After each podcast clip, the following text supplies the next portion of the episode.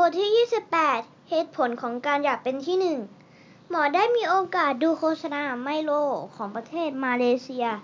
ทีมงานโฆษณาพาเด็กๆเข้ามา casting ในสตูดิโอ และบอกให้เด็กแต่ละคนขึ้นไปยืนบนโพเดียมที่มีตำแหน่งที่หนึ่งที่สองและที่สามโดยให้เด็กเลือกเอง 88%ของเด็กที่มา เลือกไปยืนบนตำแหน่งที่หนึ่ง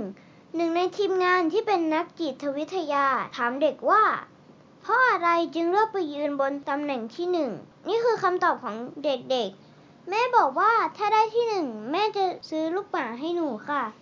ถ้าได้ที่หนึ่งผมจะมีความสุขที่สุดครับ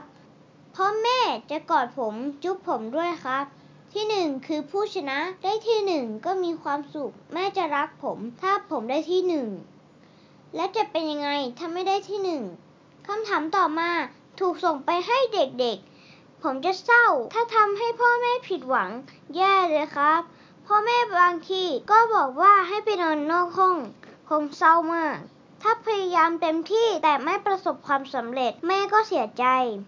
หลายๆคนบอกว่าที่อยากเป็นที่หนึ่งส่วนหนึ่งเป็นเพราะว่าพ่อแม่คาดหวังให้พวกเขาต้องเป็นที่หนึ่ง ขึ้นชื่อว่าเด็กนั้น การยอมรับและคำชื่นชมของพ่อแม่มีผลอย่างมากกับจิตใจ แต่จุดเปลี่ยนอยู่ที่เมื่อเด็กถูกถามว่ากดดันตัวเองเกินไปไหม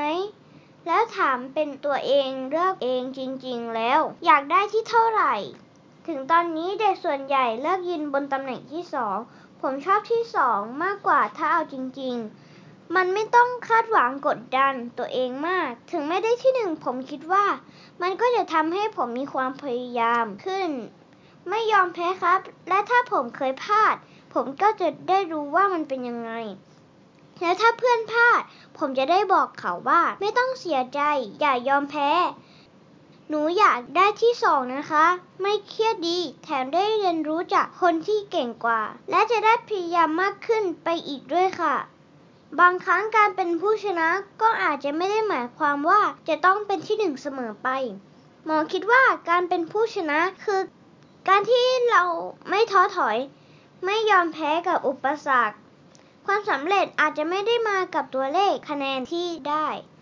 แต่มาจากการปรับตัวอย่างเหมาะสมกับสิ่งที่เกิดขึ้นในชีวิต ไม่ว่าจะดีหรือร้าย จิตที่มุ่งมั่นพยายาม อย่างมีความสุข ไม่เคร่งเครียด ไม่กดดันเกินไป หมอคิดว่าจุดนี้สำคัญจริงๆ และตรงนี้พ่อแม่ช่วยได้ในการไม่กดดันเด็กจนเกินไป